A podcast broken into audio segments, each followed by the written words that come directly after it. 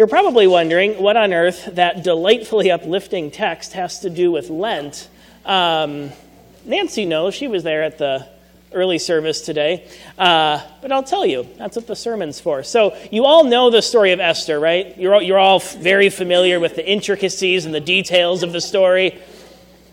It's a fascinating and complicated one, but we don't get to hear it very often. Although there is a Veggie Tales movie about Esther, so you could watch that. Um, I think Esther might be, I don't remember what produce item she is, but it's not biblical. Uh, but we only get to hear this once in the entire three year cycle of readings from our lectionary. And even then, we only get to hear a few verses cobbled together from a couple chapters that we heard in our reading today. But in Jewish tradition, Esther takes center stage every year uh, during the festival of Purim, which happens to fall this year. It's different every year depending on the Jewish calendar, but it happens to fall this year on this coming Monday evening. And so it's appropriate, uh, I think, to read it in this context. And I think it's appropriate to read it in the context of our Lenten theme, created for community. But more on that in a little bit. Now, Esther is short enough to read in one sitting. It's only 10 chapters long. It's a little too long to read in one sitting here right now, although we would if we could. Um, but here's a Cliff Notes version. So, Esther, the story of Esther takes place uh, a long, long time ago, probably sometime in the fourth century BCE. And the Jews are living at this time in diaspora when they're controlled by the Persian Empire. And so one day, the Persian king, Ahasuerus, nailed it again, uh, throws this wild party, which quickly gets out of hand as the guests become increasingly intoxicated. And by day seven of this party, can you imagine day seven of a party? The inner introvert in me is screaming. Uh, but one day, uh, on day seven, after they're really drunk, the king gets an idea, kind of a stupid idea, but he says, Let's have the queen, Vashti, come out and parade herself around for us. Well, Vashti is having absolutely none of that. Uh, and she says no. And then that's a decision that gets her pretty quickly booted from the royal court. So King Ahasuerus needs a new queen, and this is where Esther comes in. After a sort of convoluted beauty pageant of sorts, that's all sorts of problematic, uh, Ahasuerus falls for Esther and decides that she's the one. And the key detail to know about Esther is that she's Jewish. And Ahasuerus doesn't know that, at least not yet. Because this is a time when Jews weren't exactly the most popular ethnic group. And so she had to keep this secret in order to be in this position of power and prestige. So, not long after she becomes queen, uh, her uncle, Mordecai, uh, who she had been living with, overhears a plot to assassinate the king uh, a plot which he passes on to Esther, and Esther passes on to the king, and they quickly squash this plan, and the king's life is saved. It's an important detail for a little bit later on. But then attention shifts once more, uh, this time to Haman, who has just been promoted in the court of the king to a really important, pretty much second in command position. Uh, and with Haman's promotion comes some pretty nifty perks such as requiring everyone to bow down to you whenever they see you. That's pretty nifty, I think. I think I could go for that job. Uh, but Mordecai refuses. He has principles, and Haman's a pretty bad guy. Uh, so Mordecai refuses, and Haman is livid at this response. And so he does the first thing that he can think of for revenge. When he discovers that Mordecai is a Jew, he plots a way to have all the Jews in that region killed. It's a bit of an overreaction, but what's a little hyperbole to make for an engaging plot twist? It's a good story. Uh, it's a depressing story, it's a problematic story, but it's a good story plot wise. So when Mordecai finds out, he's understandably deeply troubled and worried by this news. But he has an idea. His niece, Esther, now a queen and being Jewish herself, she's a part of the royal courts. She has access to the king. She could go to him and intervene and prevent this massacre from taking place.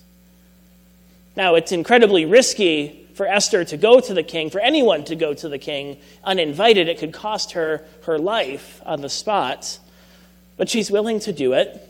And in fact, she says something like, You know, if I die, I die, but I have to do this. I have to at least try.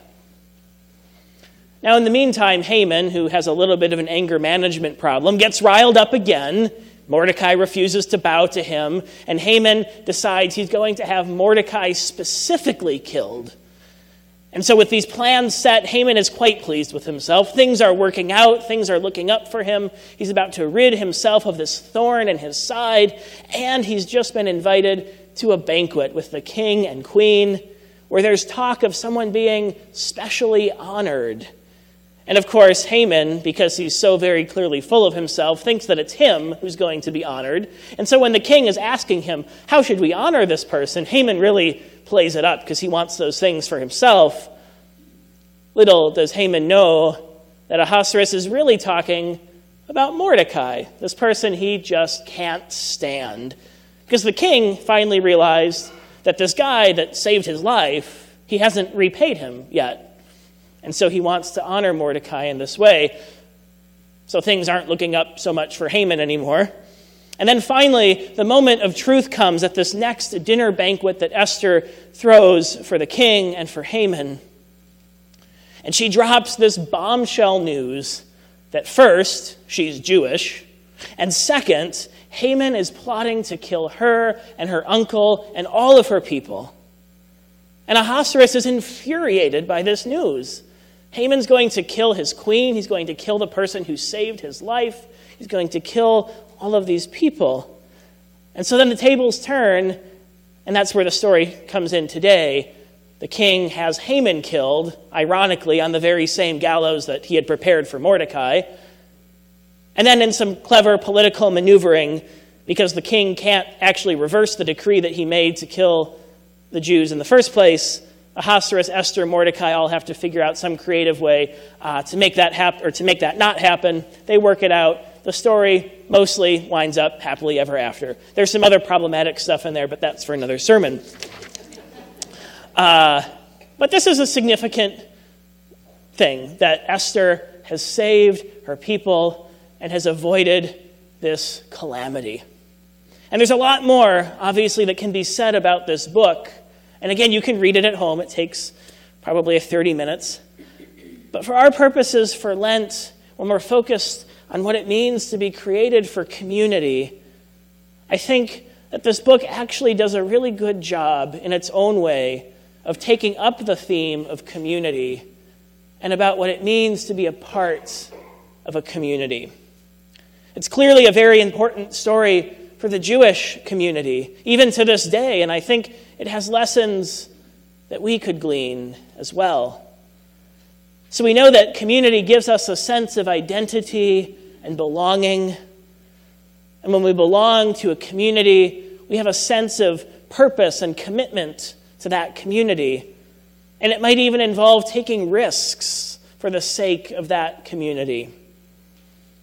Surely Esther and Mordecai took huge risks in their commitments to their community. I think it would have been just as easy for Esther to keep quiet, to keep her identity secret, and to let Haman's plot be carried out. She probably would have been safe if the king never found out.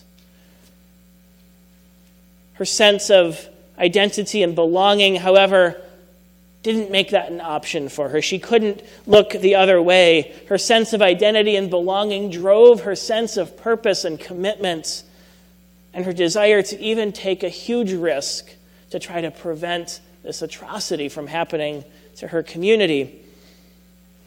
Unlike Haman, self centered that he is depicted, Esther knew that she didn't exist for herself, but she was a part of something larger, something beyond herself, a part of a wider community. And there's power to that kind of community and belonging. What does it feel like to be a part of a community like that? I imagine you're already starting to think of those communities where you feel like you belong. For me, it felt like becoming a member of Proclaim, this professional organization for pastors, deacons, and seminarians in the Lutheran Church who also identify as LGBTQIA. And so at my first annual Proclaim gathering, now almost four years ago, during opening worship, we're sitting in the chapel, and there was this litany that we started off with, naming significant events and ordinations in the history of our organization and our members, an organization that has roots in a historic movement that accompanied and supported gay and lesbian candidates for ordained ministry at a time when the church wouldn't officially accept them. And so, as this litany began, it named each person who was ordained extraordinarily before the church changed course, and all of those who had been ordained since that time. And as the names of those present were read, each person, as they were there, was invited to stand and take a hold of a piece of this string of red yarn, or this ball of red yarn that was being passed around. And then the litany continued on into the future, uh, naming seminarians like myself at the time uh, who would make up the future of this community, the future of the church.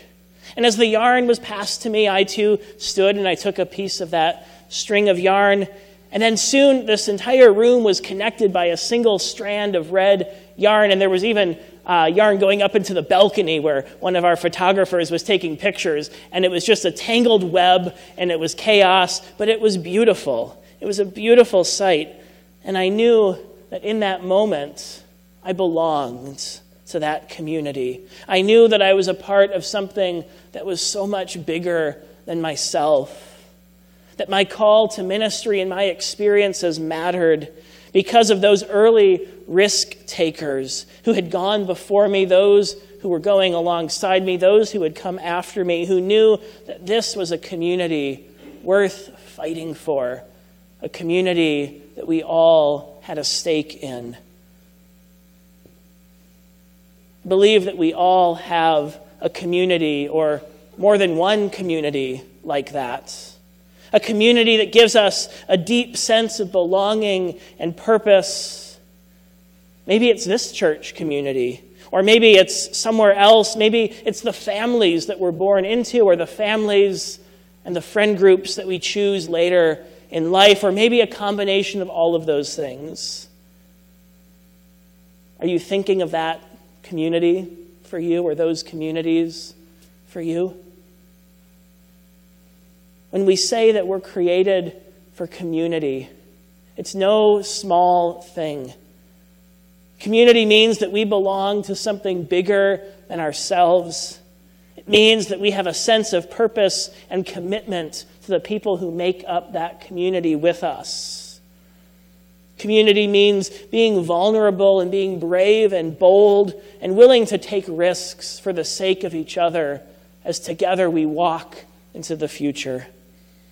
It's a beautiful thing, it's a gift to be a part of community. We're created for community, created for each other. And we have the awesome and incredible calling to be a part of all of that. And maybe, just like Esther, and perhaps one of the more famous lines from the entire book, maybe we all have been called for just such a time as this. Amen.